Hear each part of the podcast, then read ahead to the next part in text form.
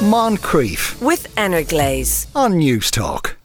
Here's a sentence you're likely to have heard lately. We've just got an air fryer. And given that they've just shelled out quite an amount of money for it, the people who have told you this are unlikely to admit that they might regret the decision. But what, if any, are the advantages? We're joined by the food consultant Aisling Lark. Larkin. Afternoon, Aisling. Hi, Sean. How are you? Not too bad. Do you have an air fryer? I do have an air fryer. Now, what I'll tell you is I have a three in one.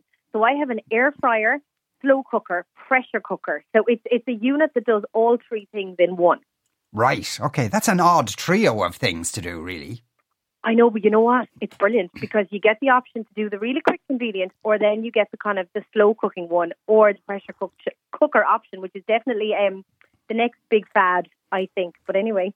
Okay, right. But we can come back to the next big fad then. But the the the, the uh, air fryer itself, like in in the UK, apparently there was a three thousand percent increase in sales in twenty twenty one. Like it's it's why in the first instance has it become so massive? You know, I think there's a couple of reasons. I think definitely it kind of goes back to something fundamental, which is this loss of confidence and cookery skill that we have. And I think people are kind of almost afraid to try new things in the oven, or, you know, we're, we're kind of a little bit short on time, and oh, if it goes in the oven, it's a bit longer. So the air fryer was sold to us as this is quick. This is 10, 12 minutes, you know, hmm. 15 minutes in the air fryer. Everything can be done in the air fryer. So it was like the holy grail of anything you want can go into the air fryer. And I think as well as that, a huge amount of the inspo and the inspiration that we saw was coming from the likes of TikTok and Instagram. And it was from people who were just like me at home. It wasn't this professional chef. It wasn't this person who was on television. It was just everybody at home in their kitchen sharing very targeted, very specific recipes for this appliance that, to be fair, work. You know, they, I mean, they do work. And it does exactly what it says on the tin.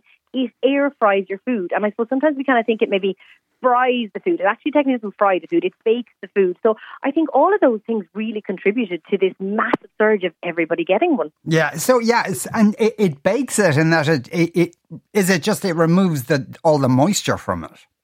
Yeah, look, I suppose, and this is again, why did everybody get one? Uh, We're all trying to be a little bit more health conscious and a little bit better. And, you know, back in the 80s, the 90s, the old deep fat fryer was, was in a lot of houses and a lot of kitchens, be it was Yeah. the tip pan or the deep fat fryer. And all of a sudden then, gee, because none of us could be eating anything out of a deep fat fryer.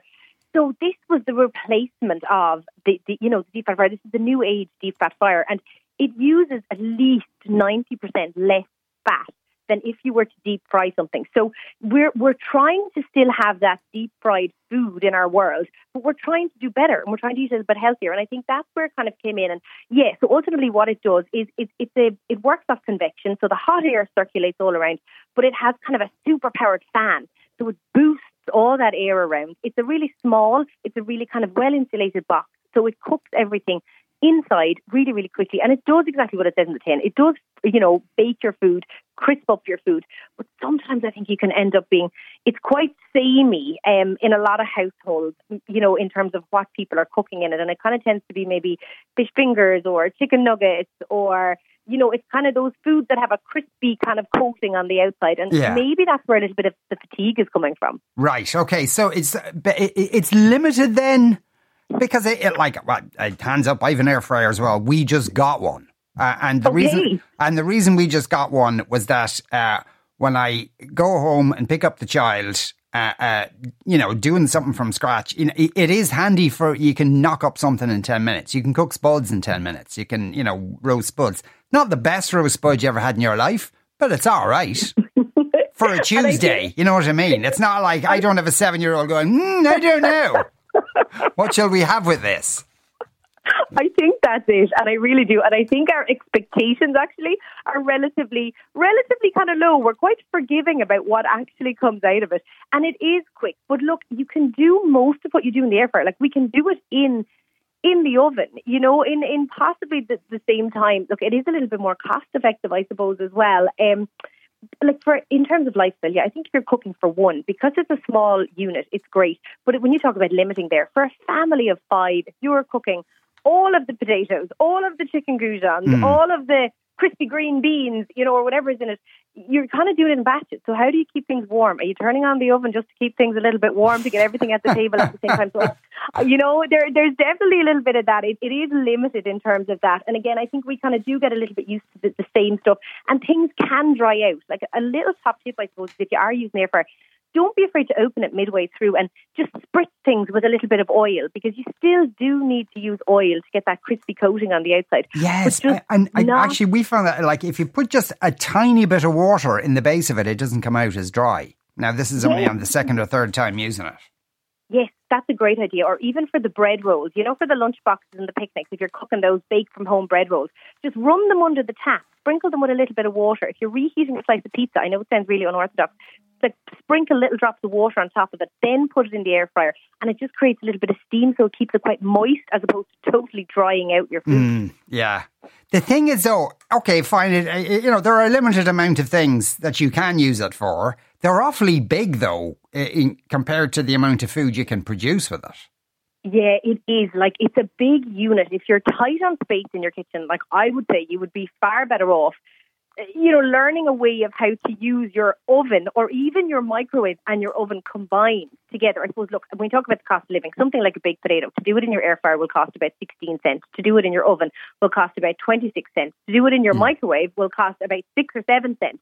But you can, you know, even something like, you know, the pizza trays, the circular pizza oven trays you get to cook a pizza at home on. Yeah. Like that will replicate what the air fryer is doing because it has the air holes in it. So when you put your food on it, whatever it is, your you know chicken goujons or your chips or whatever, the air will circulate through. So you'll get a much crunchier, like nicer effect when you use that pizza tray with the holes in it in the oven, as opposed to just putting them on a flat baking tray. So you can kind of get that crispy effect from using the oven. Now look, there's loads of other things you can use your air fryer for it, like crispy chickpeas. I do a lovely crispy kind of spiced cauliflower in it, which is really lovely. Crispy Brussels sprouts at Christmas time were delicious. Um, meatballs, and if you make your meatballs with your mince, if you soak a little bit of bread in milk, mix that through your, your meatball mixture, spritz them or like paint a little bit of the oil on the outside. Your meatballs come out really, really nice out of it as well. Um, I have a beautiful recipe for homemade chips. Cut up your potatoes, a little bit of onion powder, garlic powder, turmeric, oil. Now, a good like two tablespoons of vegetable oil on them. Season them up with salt. Put them in your air fryer about 180 for 20 minutes. They are delicious, genuinely, really, really delicious. So, I think with a couple of little smart ways of getting in flavour, keeping the moisture in the food, you can utilise it. But you can, like in earnest, you can do the same in the oven. Right. Yeah. Though from based on what you said, though, it's cheaper to do it in the air fryer and arguably quicker, depending on what you're making. Yeah, I think, look, depending on your lifestyle. Again, if you have a family um, and people are coming in and out eating at different times, it can kind of be handy to just throw something in, a one portion, a two portion piece, and cook it. I have heard urban urban legend and myth of people cooking um, a full roast dinner yeah, well, that's the thing. The one I got has a book, and the book claims it can do it can do a roast beef for you, and that you can set it. To, I mean, I haven't tried it, but like you know how pink you want it in the middle. Yes, and look, I mean, it can be done, and I think again, for like if you're cooking maybe for smaller numbers or for one or two people, it can work. And um, yeah, mm. if you want to do the joint meat, it can work like that. Um, but again, why not? You, you know, you could just do, as easily do that in the oven. Yeah, and you wouldn't put a chicken in it unless it was some sort of weird miniature chicken. I the one I have is actually quite a big roundy one, so oh. I could fit a whole chicken in mine, and I could do a I could do a whole chicken. I did try and do there was a fad on TikTok where you could do boiled eggs, and I am Sean, I am not messing. I did nine attempts. My my five year old daughter was here at the time. She thought I had lost my mind. nine attempts at trying to do a boiled egg, but mine kind of has the basket that's like a grill. Well, they were undercooked, they were raw, they were overcooked, they had char grill marks, they were scorched on the inside. It was an absolute um, disaster. I I don't have the one with the drawers or the baskets. I think that's the one you can do your boiled eggs in. But I will definitely be sticking to the old um, saucepan and water when it comes to boiling my eggs. Oh yeah, and that's you know that's uh, that's five minutes in the morning. Why would you even go to an air fryer to do that? So, do you think they'll die out altogether? You know, like a lot of people might have a bread maker. I have a bread maker that I haven't used since 2018 or something. It's gathering dust someplace. Uh, even slow cookers uh, um, kind of went, you know, had a uh, had a burst of popularity there and maybe have died out a bit. So do you think this, this will go the same way? I think I think it may. I think definitely if you look at the statistics, like the sales are down this year. What they've actually said is that sales of microwaves are starting to increase again. Oh. Um, you have something called a Thermomix, which is kind of gaining in popularity. It's almost like a, a food processor that's computerized that you press some buttons and it will magically do the whole cooking element for you. Now it's a big, expensive investment, but I see a lo- I see the trend on those growing. And the other one is going back to that pressure cooker one. So I know pressure cookers, 80s and 90s, they were kind of a real big thing. The big mm. heavy sauce and it was lifted out of the bottom press every once a week for the stew or whatever it was. But I tend to use my pressure cooker. So like I said, mine is a three in one where I have my air fryer and my pressure cooker quite a lot. And I can cook a gorgeous stew or a casserole in 45 minutes that would take my slow cooker kind of six or eight hours to do. Um, and just depending again on your lifestyle, you know, it, it can actually be, be really beneficial. But I do think we're going to perhaps start using them less and less, and we're maybe going to revert back to the oven a bit more. Yeah. Yeah. Until the next thing comes along, which is, as, as you say, it's probably the pressure cooker. All this stuff, really. You know what we really want? We want servants. We want people to come into our house and cook our dinner for us. Ah, that's essentially what this is all about. You know what? I want somebody to come to my house and clean up. I would cook for you all day, but it's the clean up that kills me. It really, really is. It's the clean up. All right. Uh, that's a deal, Aisling. Uh, thanks a million for talking to us today. That was uh, Aisling Larkin there. Moncrieff, weekdays at 2 p.m. with Anna Energlaze. on Newstalk.